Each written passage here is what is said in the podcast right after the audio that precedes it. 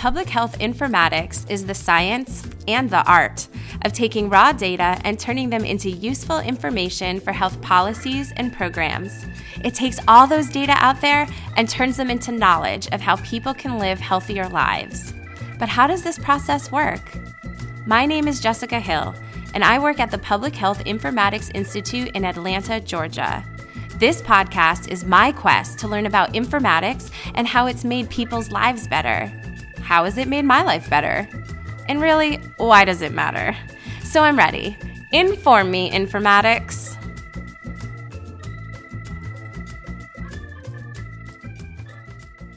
This is Jessica Hill, and I am here in the office of uh, Dr. David Ross at the Public Health Informatics Institute. Uh, Dr. Ross is our director and leader, and he is my boss's boss's boss. So hopefully this will go well. Um, uh, but he goes by Dave, and so Dave, thank you so much for agreeing to be our first guest. It really means a lot to us. And so, would you let us know how how you got into informatics? Like, what is what does that path look like for you? Mm-hmm. So why am I doing this? Yeah, why am yeah. I doing this? People have said, you know, Dave, how can you be so passionate about something like informatics? My gosh. Well, so very. Does your wife say that? She doesn't even want to know. she's a school teacher. Uh, uh, she's never really wanted to know. Um, I think I have to go back, wind back. Why am I even in public health? Mm-hmm. It starts there. I was 45 years ago working in the missile business as an aerospace engineer, pretty far away from anything that would be public health or medicine. And um, doing work at a time that was pretty exciting. You remember the Gemini and Apollo moonshots and all that. Yeah. And um, the Cold War and strategic nuclear missiles and stuff. I worked on all that. Um, so I was both a systems engineer and an aerospace engineer, and along the way became a systems engineer who became a pretty serious programmer mm-hmm. out of necessity. But I was looking for more meaning in my life than how we perfect missiles to work, and particularly those that are strategic nuclear missiles, which are designed to destroy mankind. Um, to be really but, honest, I mean, I, did you think about that every day? You I like, did. I thought a lot about that. Is. is that that what I am about is the business of optimizing destruction. Hmm. But that's st- another story. But anyway, I was seeking some meaning in my life and I happened to have a wonderful, lucky, fortunate interaction with Dr. Abe Lilienfeld, who was the chair of the epidemiology department at Johns Hopkins. And Abe put before me an idea that had I would never have otherwise been aware of, and that was that you can do things to help the health of entire populations that uh, are, that doesn't involve you going to medical school and being a doctor to a person. Mm-hmm. Because that was the other thing I was contemplating: should I go to medical school? And I wasn't particularly obsessed with any given disease, and uh, was trying to think what what young person what do I do? Do you mind me asking, like how how old were you then? You had finished your doctorate was, of science, right? No, no. That's so. Abe was the one who convinced me to go get my doctorate of science. Okay. So I where were you in your engineer. career? I was early, young. I was 25. Okay. with, you know, several years of experience doing some pretty serious missile stuff. Yeah.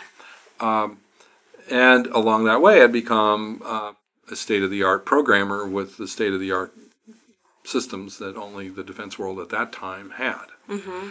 And um, Abe presented to me this idea that systems engineers and technically oriented people like I was could bring skills to this discipline called public health, and it was about doing things that affected the health of whole populations.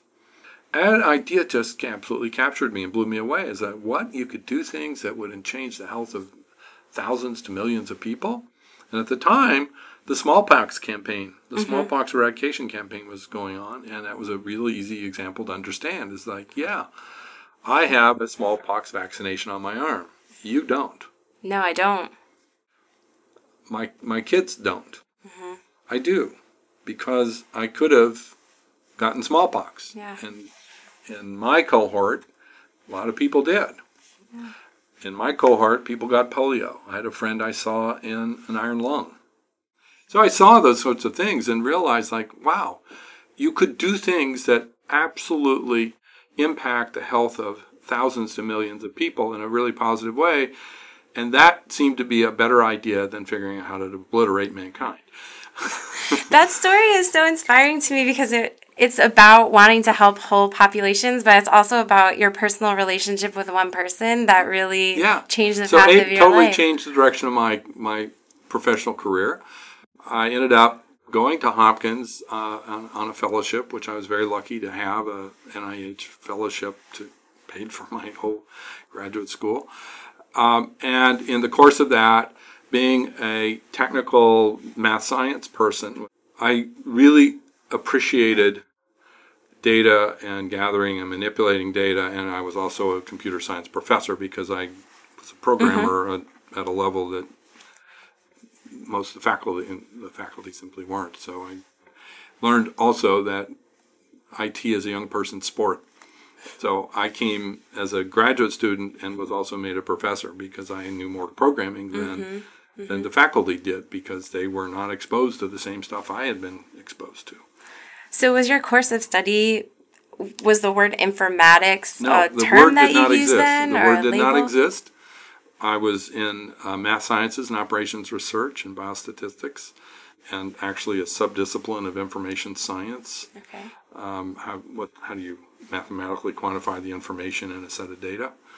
Uh, but in doing all of that, became uh, much more involved in, in a range of epi studies and health services research and clinical research work, mm-hmm.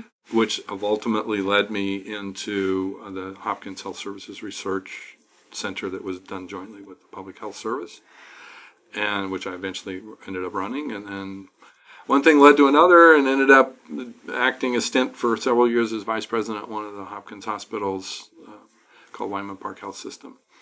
Um, and then was recruited to CDC and did environmental health research, and then march my way always back to having a facility with data and systems and supporting the you know core public health studies mm-hmm. at CDC, and that led me ultimately to thinking about the information infrastructure of public health, and that it was very inadequate. And there was this thing called the internet that was coming along, and we should be ready for it. So that's what got me into it, and then working at clinical information systems when I left CDC. So that been in and out of healthcare and public mm-hmm. health in various ways. It is an evolving discipline, and that's what you'll see as people in this field have come from various other disciplines within public health or healthcare mm-hmm. and migrated their interest towards these technologies and the use of them. And and uh, that's how information technologies generally are changing our world aren't they? There are a lot of physicians that are becoming medical informaticists yeah. and leaving clinical care and working on the technology side. Uh, was there was there a similar moment? So you were like, okay, I want to make a shift, and I'm not so jazzed about weapons of mass destruction. So I am looking for something else. Was there any other shift in your career that you would say was really sentinel to where you ended up today? Yeah, it's when I shifted from healthcare delivery. So I was vice president of a hospital. Mm-hmm. And that is a very challenging job to do. Healthcare delivery is really tough. It's a good career and it's turned out to be very uh, remunerative for people who stayed in it. Getting more involved in really public health practice, mm-hmm. that was a, a very significant shift this sort of brings me to a beginning point, which is what's informatics, mm-hmm. right?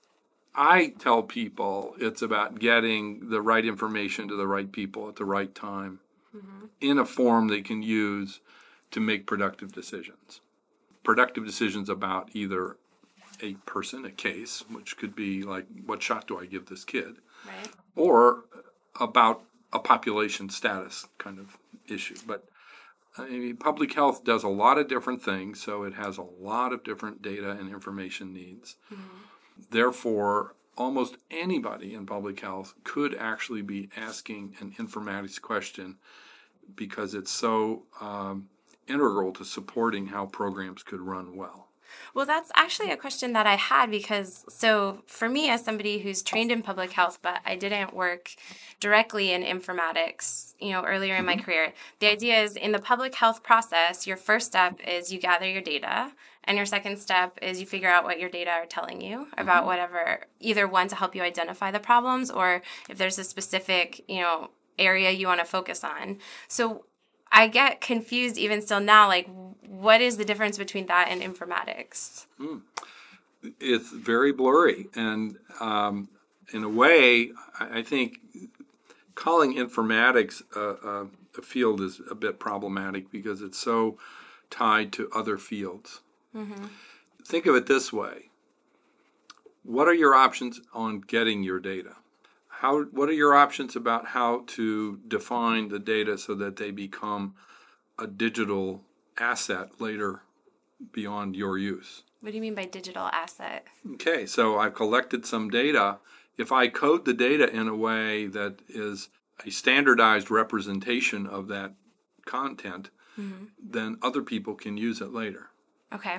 If I make it my own quirky code, like I'm going to code all males a 9 and all females a 77. Why would anybody do that? Well, there's no reason, but somebody might. and all of a sudden, has. if they don't give you an index to say this is what those data mean, then it's useless, mm-hmm. right? So it's a non asset. It maybe mm-hmm. helped them uncover what they were trying to learn, right? but it means nothing to anybody else. So it's kind of the difference between having an eye towards this one problem you want to solve and kind of understanding that we're gathering information and we might not know all the ways that we'll use it. That's part of it. I think there's another basic premise you have to think about with information. A lot of people lose sight of. In an information world, informa- the value of information goes up with its use. Think about this. If you and I were farmers and we bought a tractor, we're going hungry. If you and I are farmers, we have. We oh have no, trouble. I'm a good farmer. Okay. okay. I'll feed you. Okay, thank you. Uh, uh, no, if we were to go buy a tractor, uh, a tractor is a depreciating asset. Okay. The more you use it, the more it wears out. At some sense. point, you use it enough, it's worn out, and either you totally rebuild it or you throw it away. hmm So, it's a depreciating asset. Think about information. You invest in creating it once. Mm-hmm. So if you want it to increase in value, you keep reusing it, or you make it usable to other people in other ways. But isn't that what's scary about informatics? Is people are like, "Well, I didn't know my information was going to be used in all yeah, these different ways." of course ways. it could be. Yeah, yeah, of course.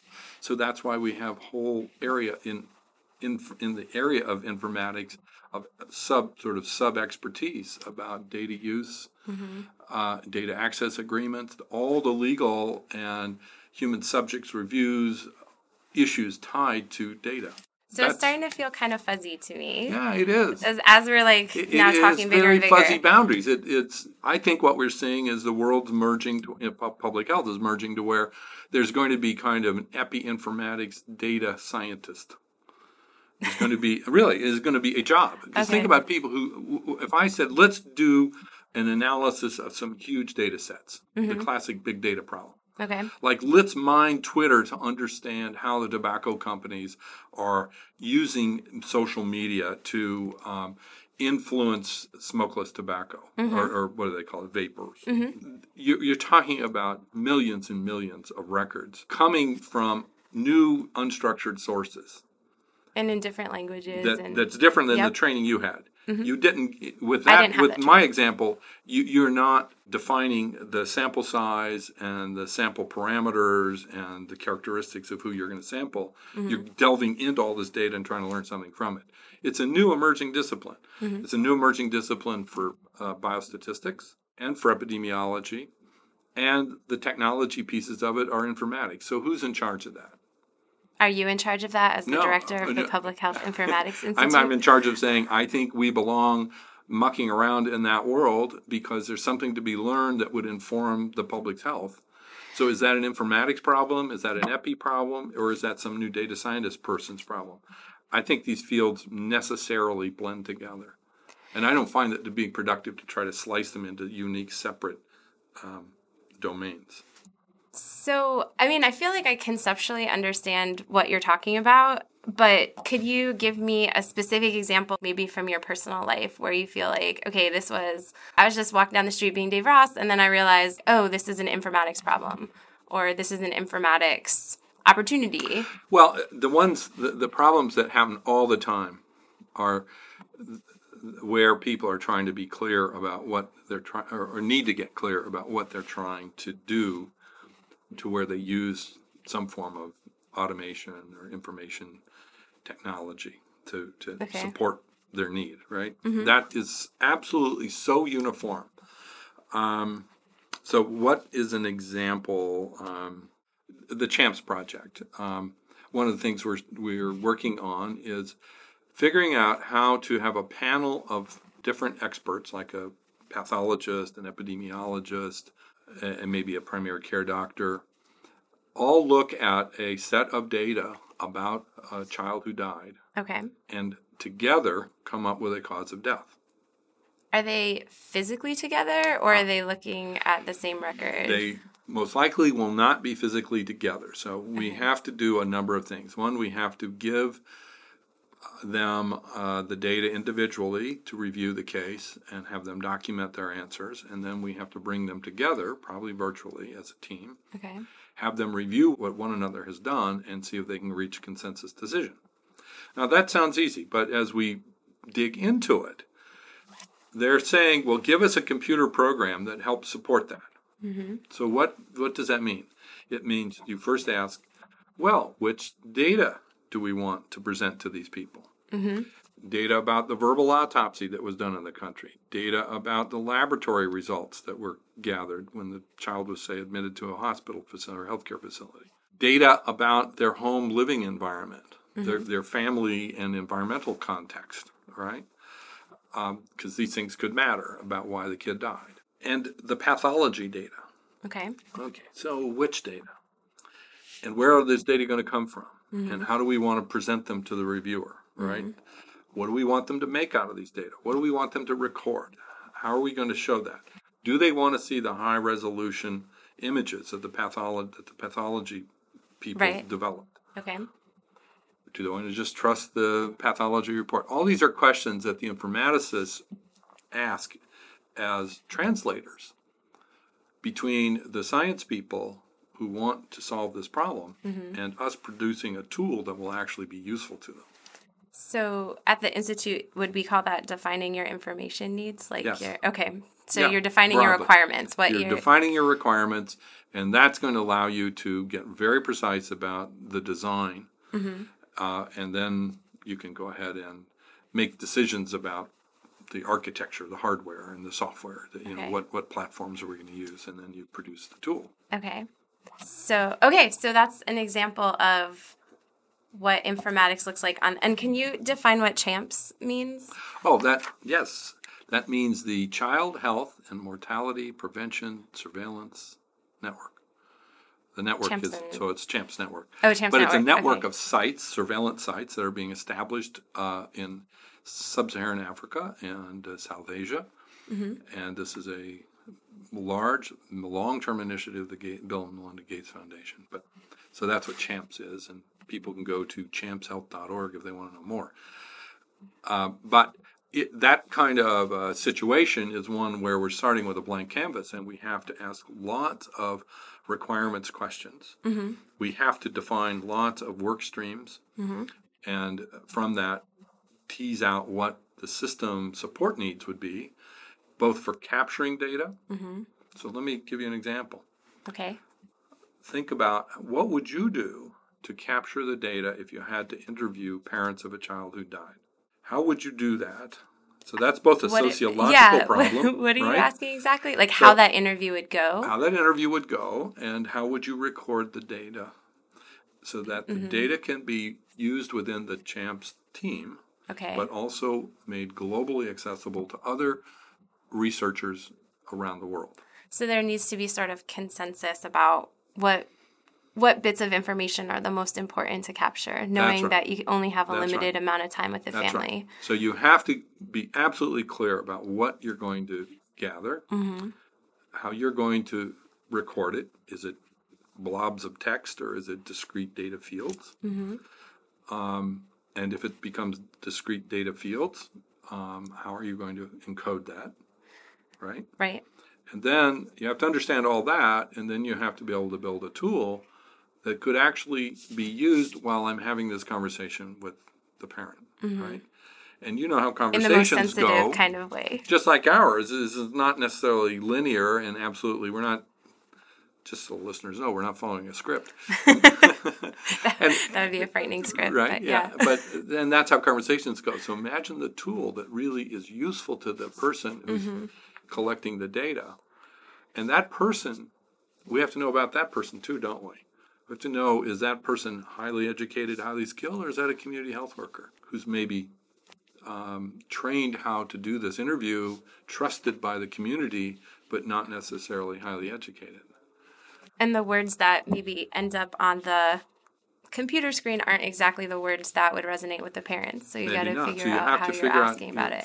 Absolutely. And that's an informatics question. That's an informatics problem. I didn't know that. Yeah. I thought that was like a sociological problem. It is. And I would argue that informatics is about 95% sociology and about 5% uh, That's true. You did tell me that like Yeah, my right. second day. There's a good example of it.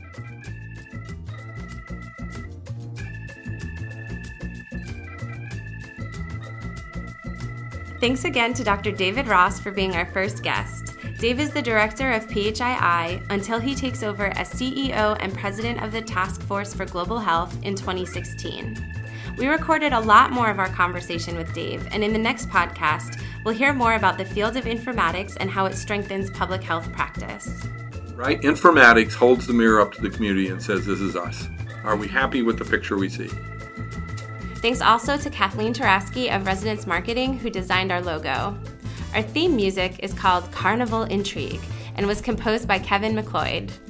Inform Me Informatics is a project of the Public Health Informatics Institute and the Informatics Academy. You can find out more if you go to phii.org. You can also find us on Facebook and follow us on Twitter at PH Informatics. Finally, many thanks to our production team, especially Sarah Gilbert and Jessica Cook.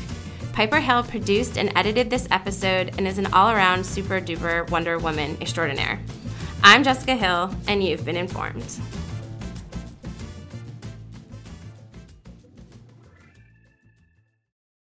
Are, Yeah. So are we going to have a musical entree into this or anything? Yeah. Or Yeah. What kind of Um, music is it? uh, free online music.